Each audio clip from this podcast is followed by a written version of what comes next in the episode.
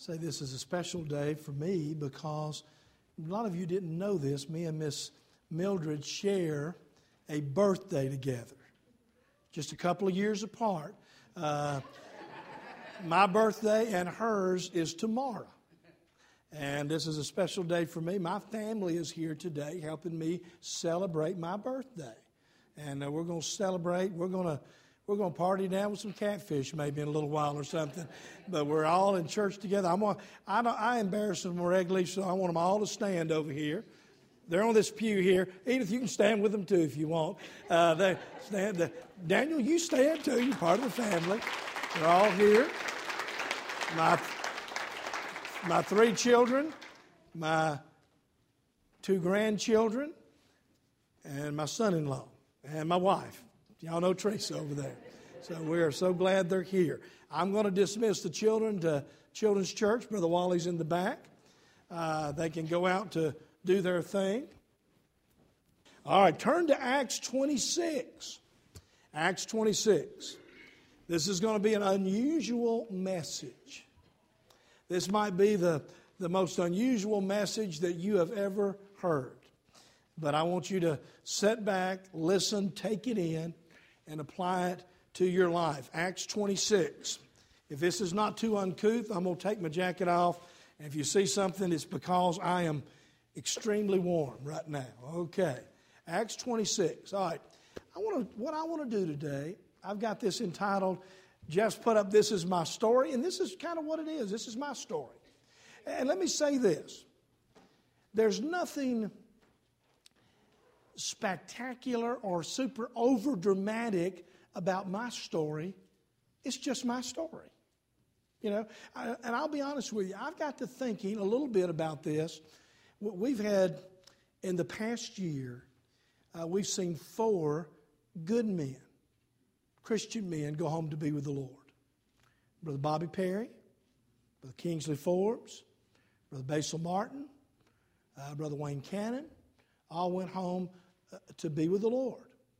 And, and I saw, in a sense, them each deal with their families and, and things they passed down. And I want to think, as I thought about it, I want my family, I want my church family uh, to know my story, not because it's, it's, it ought to be on television or in the movies, but it's my story, and I am so thankful for what God has done in my life. And today, what I want to do, I want to parallel this, this my story with the Apostle Paul. Not that I can compare in any way with the Apostle Paul, but I want you to listen to this story.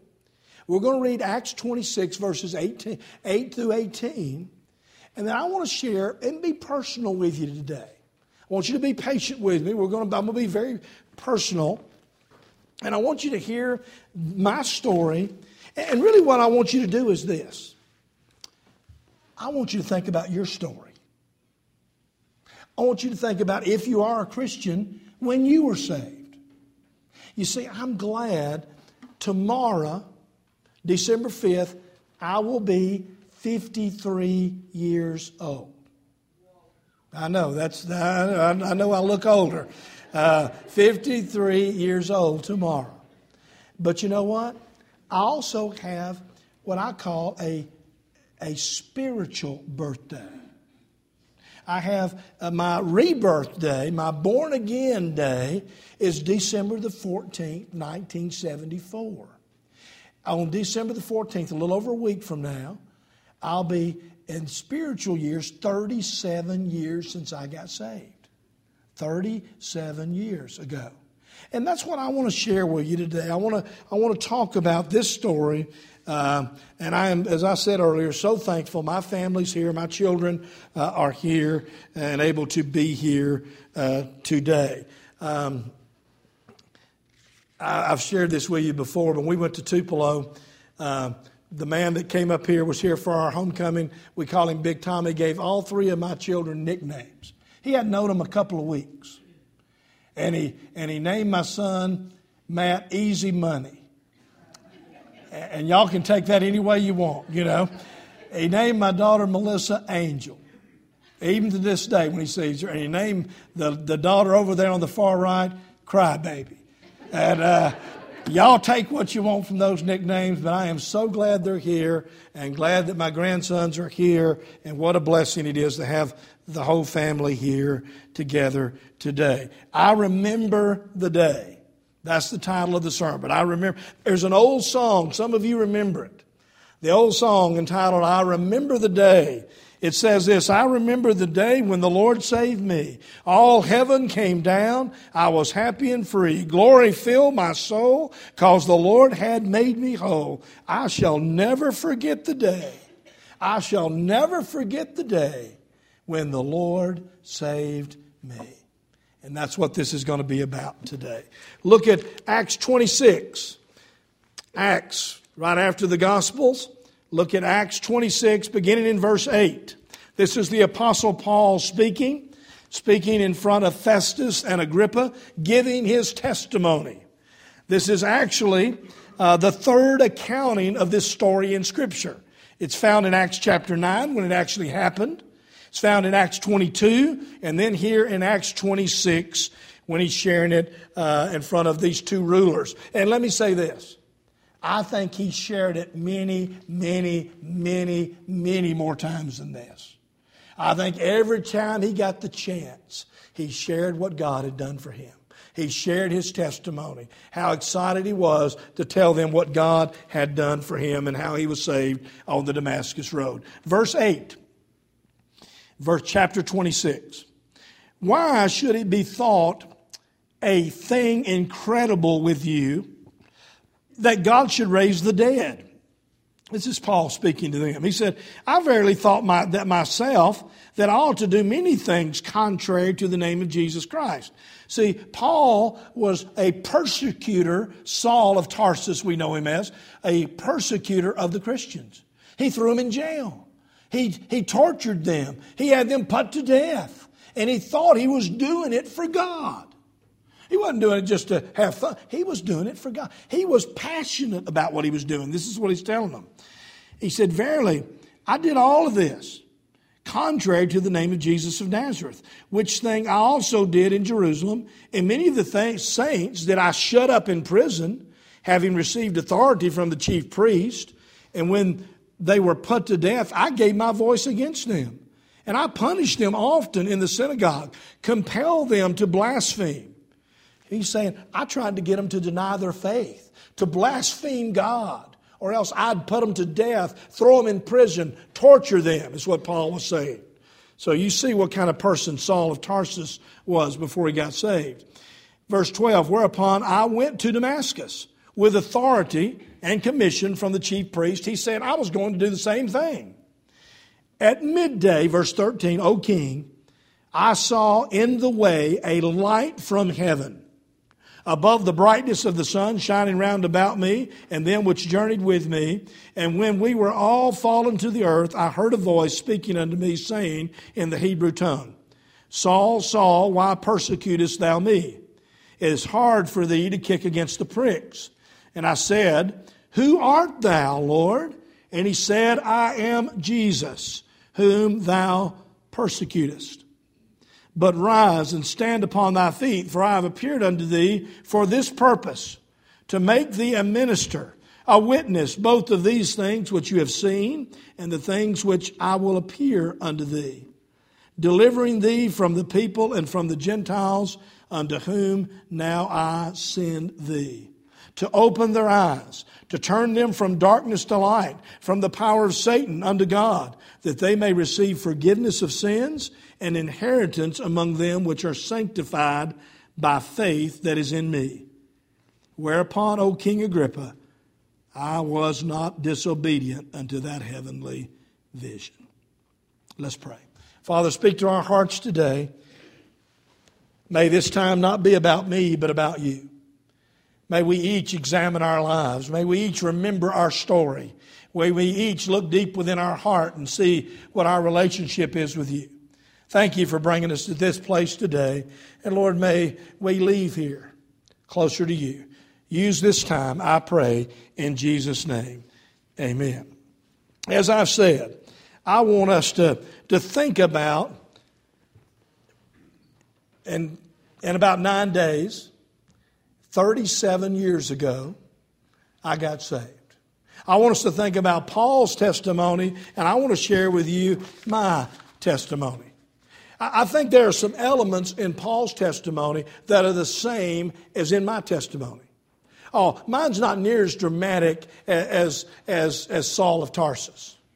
And there are some folks here that have dramatic testimonies. But you know what? I am so thankful for what God has done in my life. And I think there's some parallels that I want to draw today from this story. There are four elements I want us to notice. The first element you see in Paul's life was conviction. Conviction in Paul's life. Literally, Matthew Henry, the commentator, says this Conviction of sin is the first step toward a saving conversion from sin and to Christ.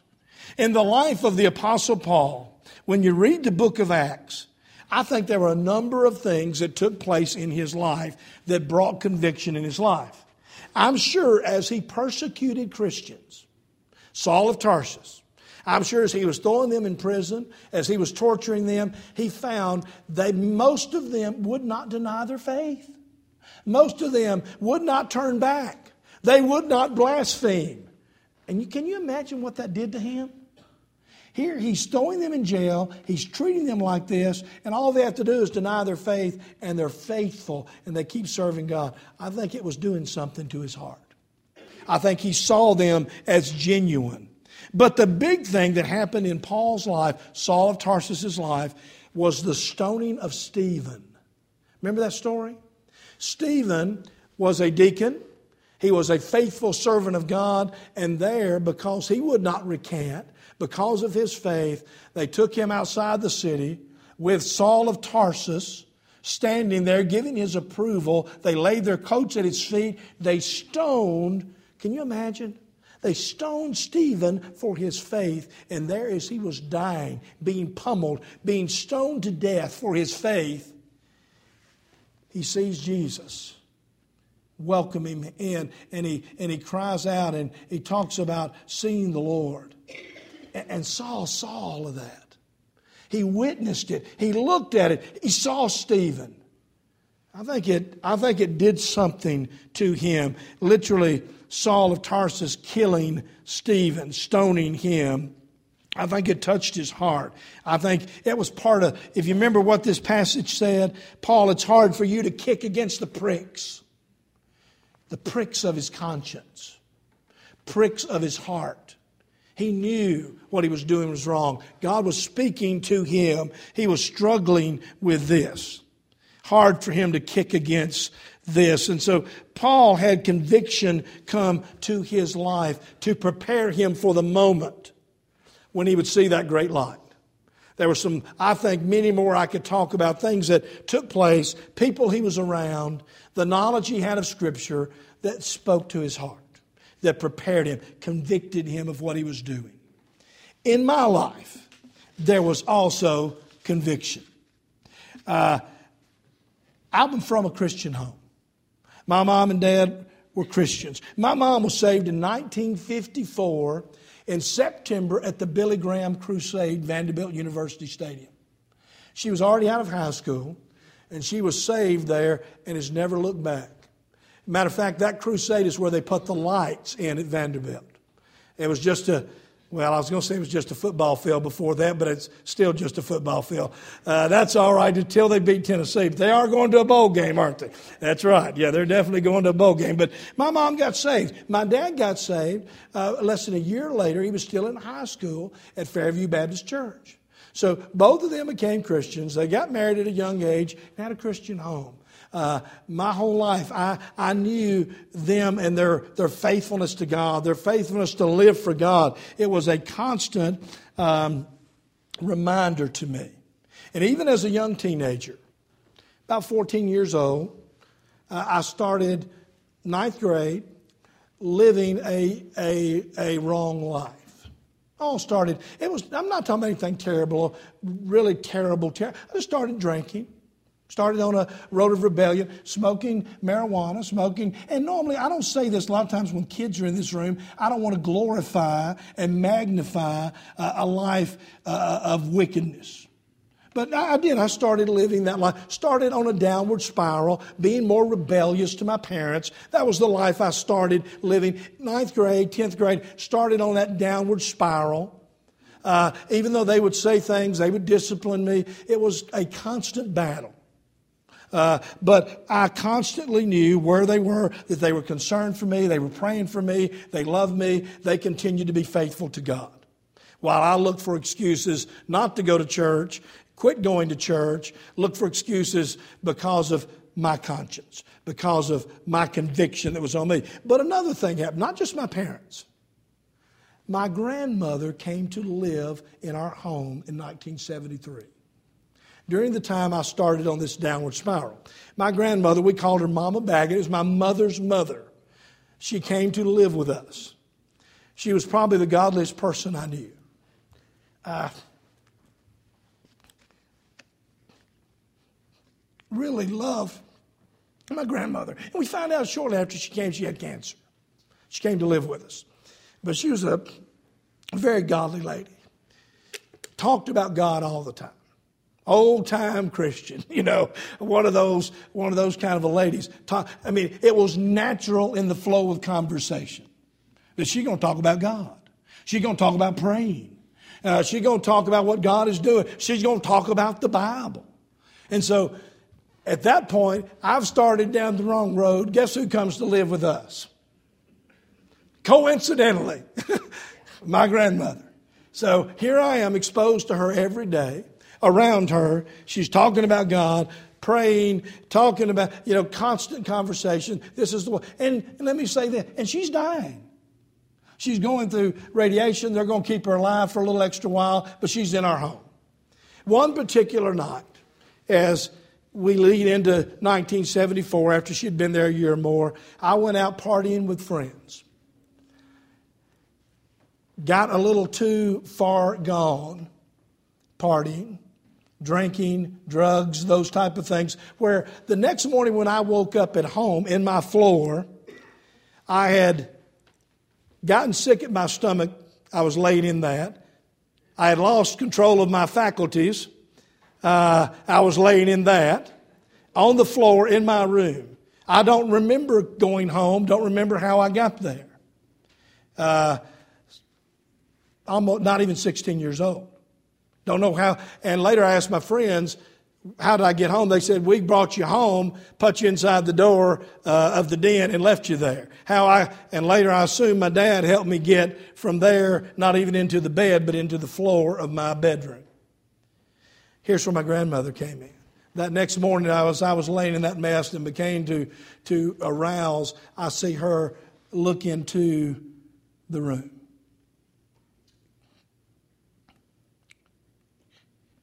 I felt about this big. She's looking at me, and I want to crawl up and hide, you know. I'm thinking, how, how did this get to this point? And I'm laying there. She looks in. I look away, act like I'm still asleep, and then clean up, move on, and go on and just try to forget it. So my grandmother came to live with me. And that was another conviction. Uh, my pattern of life, as I said, I, I began to, to kick against the pricks. I knew some things I was doing was wrong, struggle with, but you know, you, you don't think about it. You're young, you do what you want to do. And matter of fact, I'd pretty much stopped going to church. Uh, if my parents asked me to go, pretty much I either stayed somewhere else on Saturday night or I was sick on Sunday morning, had a headache, had a stomach ache, had bad pizza the night before. One time my dad said, You sure it wasn't bad beer the night before instead of bad pizza? And so I was dealing with, with some of that, looking for excuses, but all of that was beginning to, to convict me. And then one day, one day, my mom said to me, Did you hear that your uncles David and James had gotten saved? I said, What? She goes, Yeah, David and James, and that's my dad's two youngest brothers.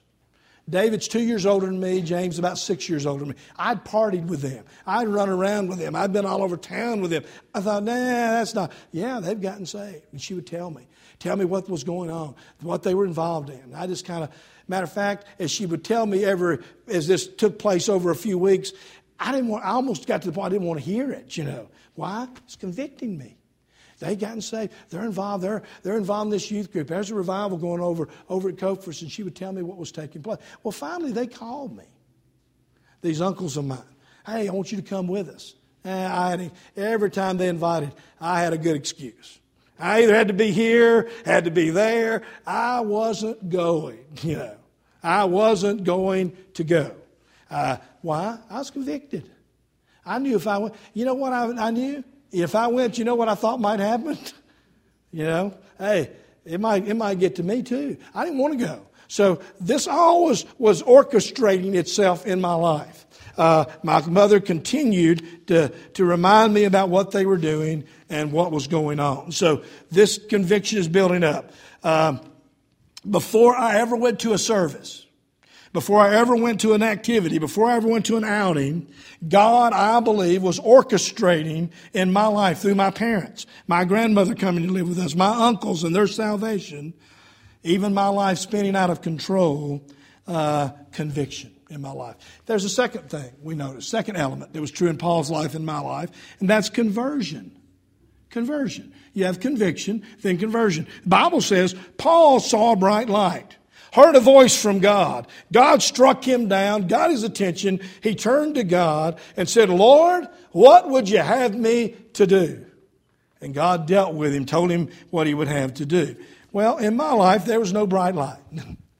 but I did have two uncles that kept inviting me to come to church, come to their activities, to what they were doing. They continued to invite me.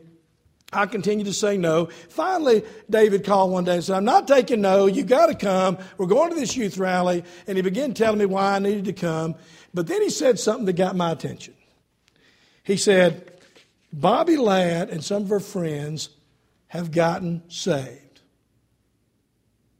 Bobby Ladd was a girl. Oh, That's true. He said, Bob, and I dated Bobby at one time. I liked her. She's a beautiful girl.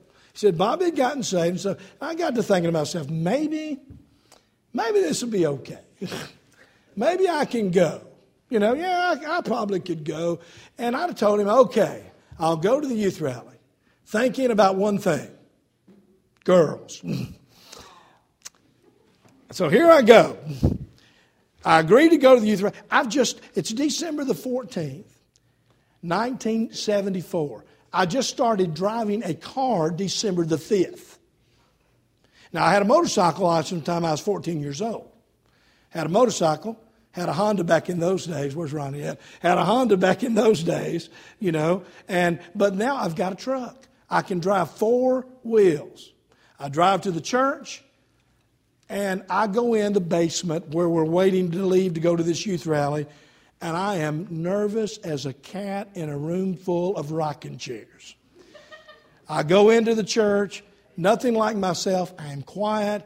I mean, people are happy. Man, they're excited. They're glad to be together. They're spending time together. They're, it's just an excitement, and I'm just standing off to myself.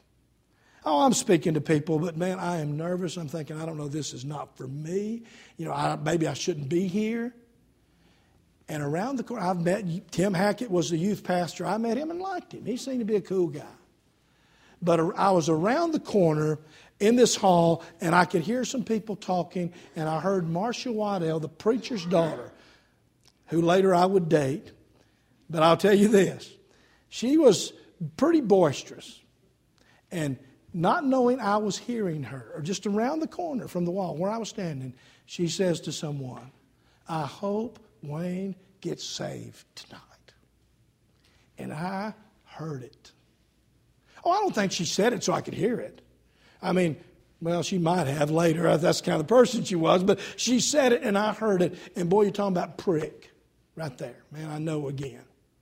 Well, we load the bus. We go over to Woodbine Church. Go in the church. It's a huge youth rally. Kids from all over the city are there. There's a big sign on the wall. Man, first thing I noticed let go, let God. Boom. Let go, let God. We go into the youth rally, they're singing, there's all type of stuff going on in this service, and comes time for the message. I'm there with the rest of the group. There was, we took an old bus over there. 50 or 60 kids on the bus. So then I had a car to follow it with more kids. We're in the, in the service. Brother Nate Ainge is preaching. I, I have to tell you, I don't know what in the world he preached on. I mean, I was there, I listened, but I can't tell you what he preached on. All I know, the invitation was given, and I wish I could tell you I went. no. I, I said about midway, it was probably an auditorium twice the size of this, I said about midway to the back, and me and a pew got to know each other very well. I gripped that pew. You would have thought I was about to fall through the floor as tight as I was holding on to it. And the more they sang, just as I am, the more I determined I'm not going. I didn't come for this, I came for the girls. And I kept holding, I kept struggling.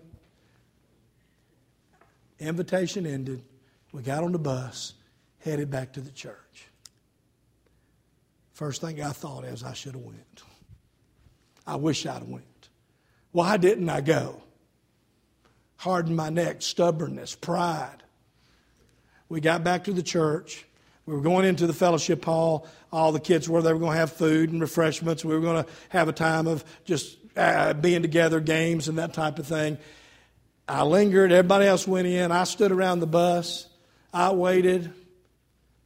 When Brother Tim came back, who later became my youth pastor, he came back around the bus, was making sure everything was shut up, and I'm still standing there.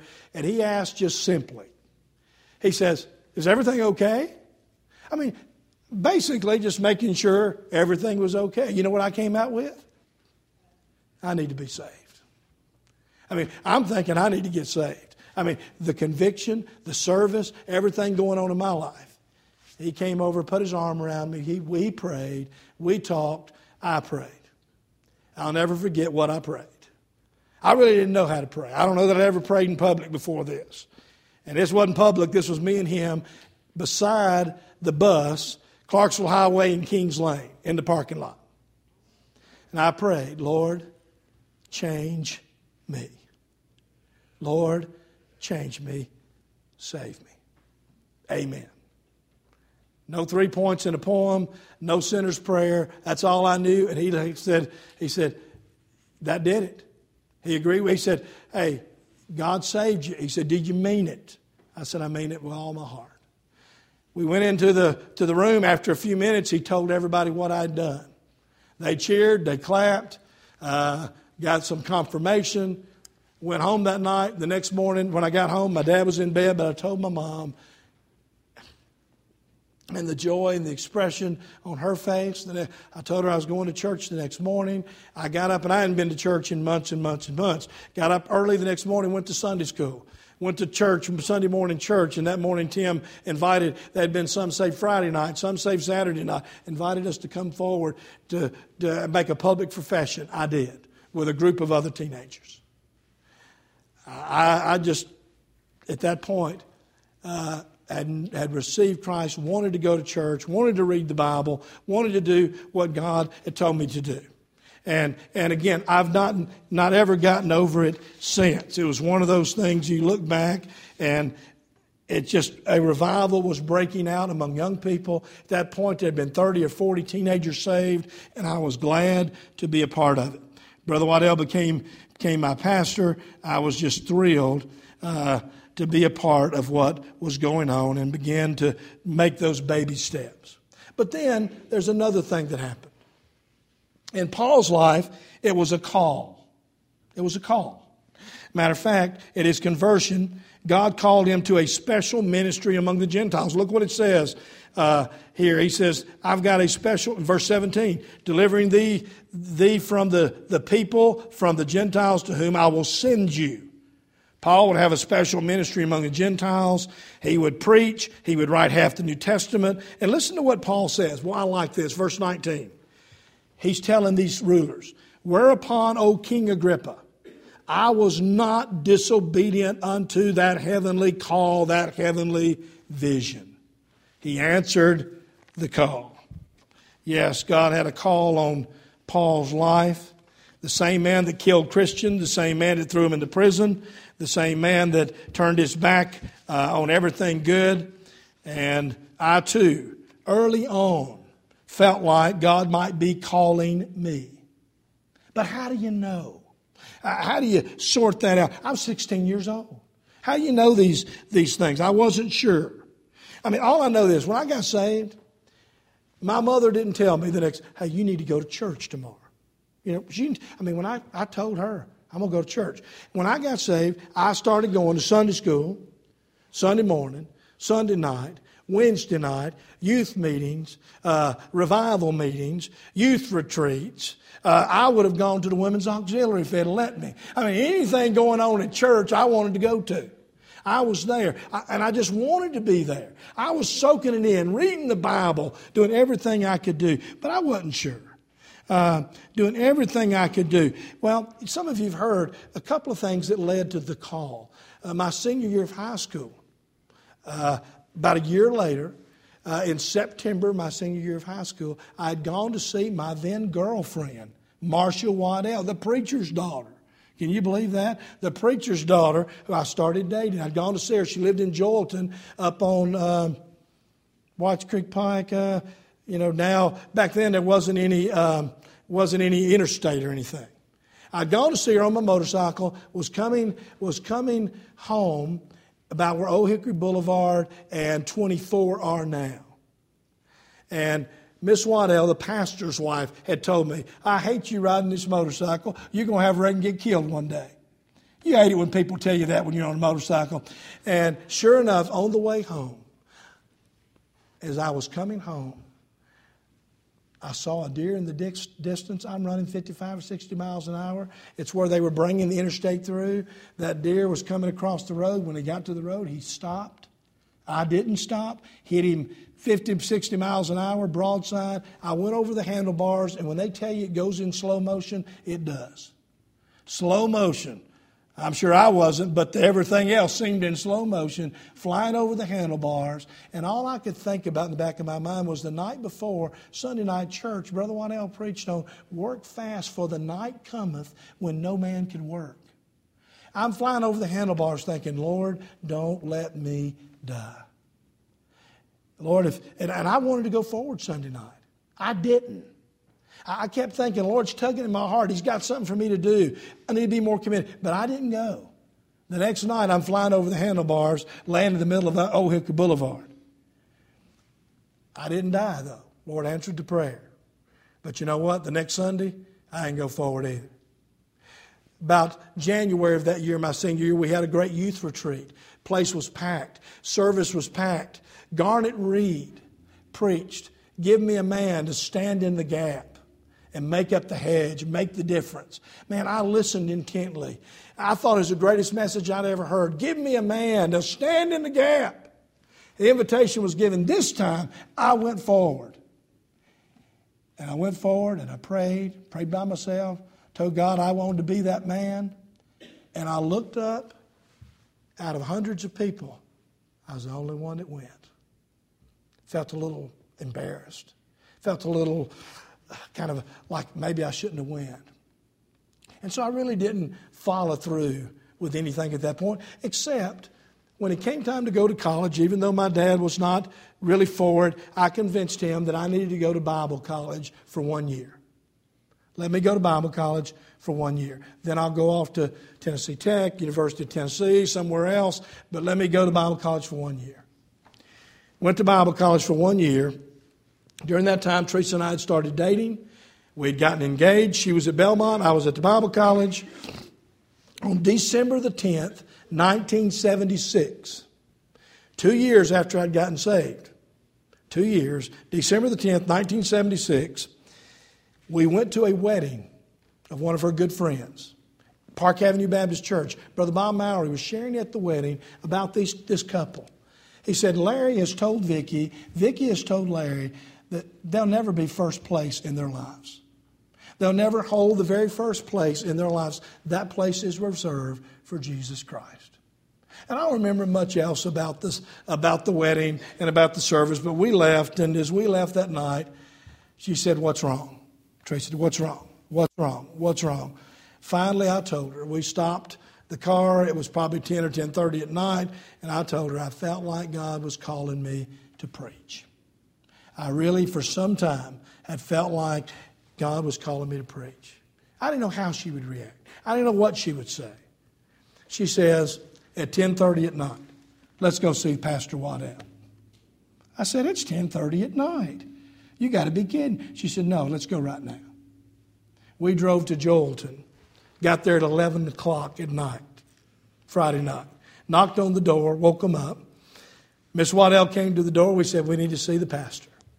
He came out a few minutes later. We waited in the living room. He looked like Andy Griffith. Uh, had his house coat on, his little hat. He came. We sat down. We prayed. I told him what God was doing. He said, one thing I remember he said, he said, if God has called you to preach, don't step down to be president. He said, I felt for some time God was calling you and God had his hand on you. The next day was Saturday. I began to say, oh no, this can't be right. Next day was Sunday. I was at church like I always was. He, he had me come forward, told everybody, told the whole congregation, 300 people, Wayne's answered the call to preach. I'm already struggling. Maybe I'm really not called to preach. Matter of fact, I didn't say no more about it. Come the end of January, he comes to me and says, We're having a youth service. In two weeks, I want you to preach. Are you sure? Now, there's other guys that can preach. I've never preached a sermon before. No, you're preaching the service. I went in that night and I'd already made up my mind. Maybe I'm not really called. And I did a little fleece with God. You know, like Gideon had the fleece. I told God, God, I'm not really sure. Maybe this is all in my mind. I said, God, when I preach, if no one comes forward, then pretty much I know I'm not called. I had 10 pages like this. I'd written out 10 pages. I was preaching on the Good Samaritan. I thought that's a good sermon. Get involved, the Good Samaritan. I had 10 pages. I preached those 10 pages in less than 10 minutes. Man, I went through them quick. Man, I look up at the clock, it's been 10 minutes. I said, Well, I'll share my testimony. Shared about how I got saved and what God had done in my life. I gave the invitation, and several went forward. And it was God's confirmation that, yes, I've got something for you to do. I have my hand on you. Yes, I went, Teresa and I got married. We finished college. I went to Memphis, moved away to be youth pastor and basketball coach at a church in Memphis. We left. Matthew was two years old. We didn't know a soul. Left mom and dad. We'd never lived away from Nashville, either one of us. We moved to Memphis, took a new baby, and that church became our family and, and we had a good ministry. At 24 years old, I pa- started pastoring in Dickson, Tennessee, my first church. After I'd been there two weeks, I sat in that little office in that basement and cried like a baby. I said, I don't know if I can do this. But you know what? I know where else to go at that point. I thought maybe I can go back here or there. But God said, stay. We built the building. We had a good ministry. I went to Tupelo for 10 years. And I've been here soon be eight years. What am I saying? No, there's nothing fantastic, nothing earth shaking, but it's my story. God saved me 37 years ago, called me to preach 35 years ago, and I'm so thankful for what God has done in my life. There's one final thing, and I'm about done. Look at this one thing. Look at verse 22. So, Paul had a had conviction, Paul had conversion, he had a call on his life. And then here's the third, the fourth thing. Look at verse 22. I want you to see this, and I'll draw it to a close. Having therefore obtained help of God, I continue unto this day. There's the testimony. The fourth thing is continuance. Continue. Keep, as my grandmother, my grandma Bess used to say, keep on keeping on. Just keep on keeping on. Keep going. Keep on keeping on. What do we do? We keep serving the Lord till this day. Aren't you thankful for people who just keep on serving the Lord? You know, I look back today, I'm thankful for Miss Beck. I'm thankful for Miss Mildred, for Miss Helen. I'm over 200 years of time that they've served the Lord in this church. Faithfulness, continuing, keep on keeping on. That's what we need to keep doing. Keep, hey, has it all been great? Never been any problems? Never been any struggles? There have been plenty. Plenty of ups and downs, highs and lows. You keep on keeping on. Here's a couple of lessons I want to leave with you, and I'll, I'll make this quick. Number one, you know, we're all saved the same way. Me and Paul, by grace are you saved through faith, that not of yourselves is the gift of God. Every one of us. I don't care what you've gone through. There, there are none too, too good to be saved, none too bad to be saved. All of us are saved the same way. Number two, everyone needs to be saved. Everyone. No matter who you are. Paul needed to be, Wayne needed to be. Number three lesson I'm thankful for the little things and the little people in my life. I, am thankful that my grandmother came to live. I'm thankful for my two uncles. I still love them to, to death today. They're, they're both serving the Lord today. I'm thankful for, for Marcia Waddell and what she said that night. I'm thankful for, for, all, for that old bus and, and for Cofer's Chapel. I'm, I'm so thankful for all the things, the little things in my life that made a difference. I'm thankful for answered prayer. I, I, could go on and on. I'm thankful that my mom and dad prayed for me. My grandmother prayed for me. And I knew, I was living in the house with her. I knew she was praying for me. You know why? She'd tell me. you know, I love you and I'm praying for you. You know, I'm, I'm thankful for answered prayer. And then here's the final lesson. Fifth lesson. Never underestimate the value of a soul. Did you get that? Never underestimate the value of it. So the Bible says, What shall it profit a man if he gains the whole world and loses his own soul? Folks, there's nothing more important. Ed Kimball was a Sunday school teacher. He went to 16 year old D.L. Moody. Moody was working in a shoe store. Ed Kimball, his Sunday school teacher, went and talked to him about his soul. D.L. Moody got saved in that shoe store. Later, he touched two continents for Christ. Over two million people got saved because of D.L. Moody. You think Ed Kimball had any idea what was going to take place when he led when he led D.L. Moody to the Lord? Who knew? Who knew? As I close today, I am so thankful God saved me. I'm thankful I was born. But I'm thankful for December the 14th, 1974. Maybe in your life you need to remember your story. Maybe you can write it down. Maybe you need to tell it to your children. Maybe you need to put it down, put it on tape or CD just so you can pass it down. There's nothing like your story, what God has done for you and done in your life. And I've tried over the years to, to thank the people who've made a difference in my life thank the people that were important to me. I heard it said one time, D.L. Moody was preaching, and he said, Two and a half got saved today. And somebody said, Two and a half? He, they said, Oh, you mean two adults and a child? He said, No, I mean two children and one adult. You know, the, po- the point is this those two children had the rest of their lives to serve the Lord. I, am glad I got saved at a young age. Got saved at 16, and I've never gotten over it. One final thing, and I'm, I'm done. There, there's one other event that was very significant in my salvation. When I was about 13 years old, I had an uncle that was 29 years old that was killed in a head on collision. A lot of you know Orvin and Sherry that come from time to time. It was Orvin's father. Orvin was about six years old. I was about 13 at the time, 12 or 13 at the time. He was 29 years old, killed, on, head, killed in a head on collision. Uh, I, would never had anybody close to me that had died. Uh, he was an uncle that took a little time from me. We went to his house in California. He taught baseball with me. He taught football. I had baseball. He took time for me. And all of a sudden, he's dead and I deal with the funeral. But you know what I saw? I saw what my, the thing that I never got over, I saw how my mom and dad and my grandmother dealt with his death. And I began thinking, what if that were me? And I struggled over and over. Am I ready? What if that had been me in that car? And sometimes I wouldn't think about it as much. Sometimes I think about it a lot. What if that were me? What would have happened? And his death made an impact on me that I never got past. I'm so glad. I think it was Dr. James Dobson that said three most important things in life the people you love, people that love you, and where you're going when you die. That's what it comes down to. Folks, that's my story. Oh, nothing, nothing deep, nothing huge, but the story's simple.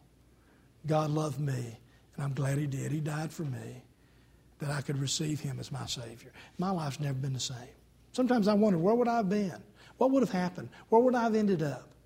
I'm so glad today that God convicted me, God converted me, God called me, and God helps me by His grace to continue day by day for Him.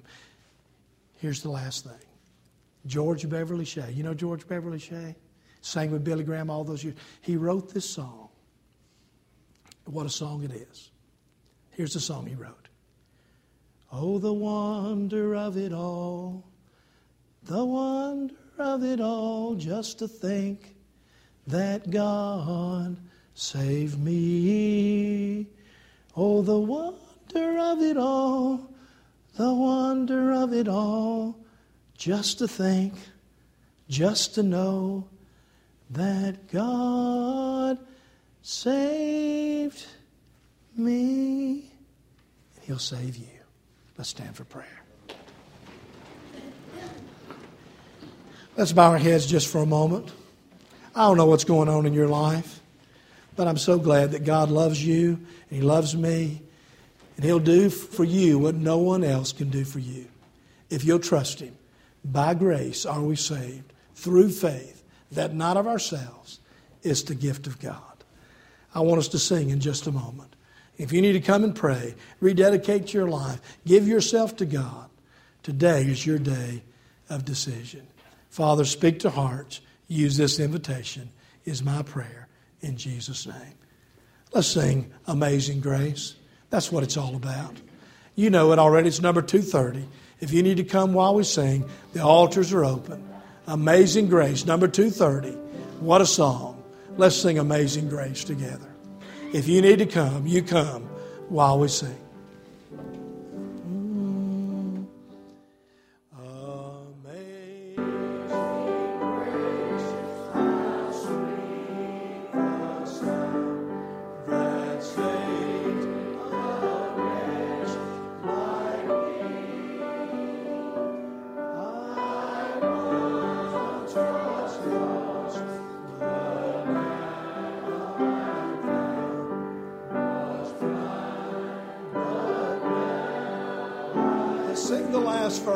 Great verse.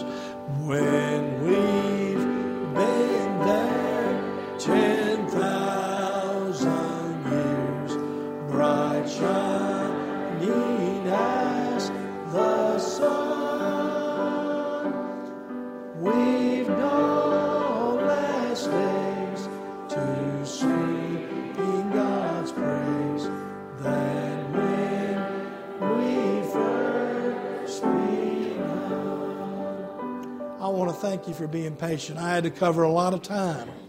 And, and if you've never tried to write something down, uh, it's not easy. And I tried to concise it as much as possible. But here's the reminder you think about your story. You think about maybe, maybe you don't have the exact date, but you think about, about when it was, what God's done for you. You share it with somebody else. You nail down your story. There's nothing like your story and what God is doing in your life. I'm thankful that tomorrow I'll be 53 years old, but I'm more thankful that on December the 14th, December the 14th, 37 years ago, I'll have been born again, 37. And on December the 10th, I will have been called to preach 35 years. I started preaching at 18 years old. Got saved at 16 years old. And I'm thankful that God is still on the throne. and God's still real. Aren't you? Amen? Amen. Thank the Lord. Let's bow and be dismissed in prayer. I want to thank you for being here today. I want to thank you. If there's ways I can pray with you, ways I can help you, please let me know. I know it's been a little longer uh, than normal. I'm sorry for that. Thank you for your patience. And, uh, and I hope that we'll leave here thinking about your story and what God is doing in your life.